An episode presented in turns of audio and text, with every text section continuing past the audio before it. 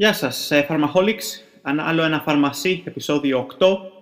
Ε, είμαι ο Κωνσταντίνος Πεφάνης και σήμερα θα μιλήσουμε για άλλο ένα case, άλλο ένα, άλλο ένα ε, case, άλλο ένα περιστατικό το οποίο συνέβη στο φαρμακείο στο οποίο δούλευα ε, και κατά τη διάρκεια της ε, υπηρεσίας μου ε, αυτό το οποίο συνέβη απλά θα σας το παρουσιάσω για να σας τονίσω πόσο σημαντικό είναι ένα καλό ιστορικό και πόσο σημαντικό είναι και τι μπορεί να αποτρέψει επίσης. Λοιπόν, στο φαρμακείο που δούλευα ήρθε ένας ε, περίπου 40 χρονών ε, άνθρωπος, άντρας, ο οποίος έχει ε, ιστορικό κατάθλιψης και παίρνει σερτραλίνη σύμφωνα με το ιστορικό 100 mg. Στην Ελλάδα αυτό είναι το Zoloft, ένα παράδειγμα.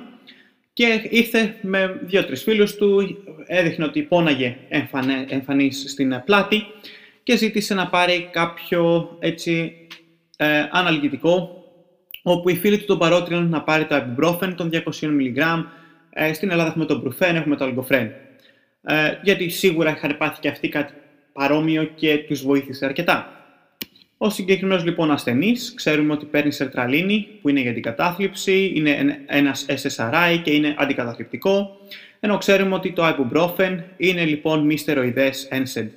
Άρα λοιπόν καταλαβαίνουμε ότι και τα δύο σε συνδυασμό έχουν αυξημένο κίνδυνο εσωτερικής αιμορραγίας, γαστρικής αιμορραγίας. Άρα λοιπόν η συμβουλή μας στον ασθενή θα είναι να τον αποτρέψουμε να το πάρει, διότι υπάρχει πιθανότητα ακόμα και νοσηλείας και καλό θα ήταν, επειδή σίγουρα έχει ακόμα τον πόνο, να δώσουμε κάποια παρακεταμόλη, Depon δηλαδή, ένα γραμμάριο τέσσερις φορές την ημέρα ή μπορούμε να δώσουμε κάποιο αναλγητικό το οποίο δεν θα περιέχει ε, NSAID, δηλαδή ε, τα μη στεροειδή.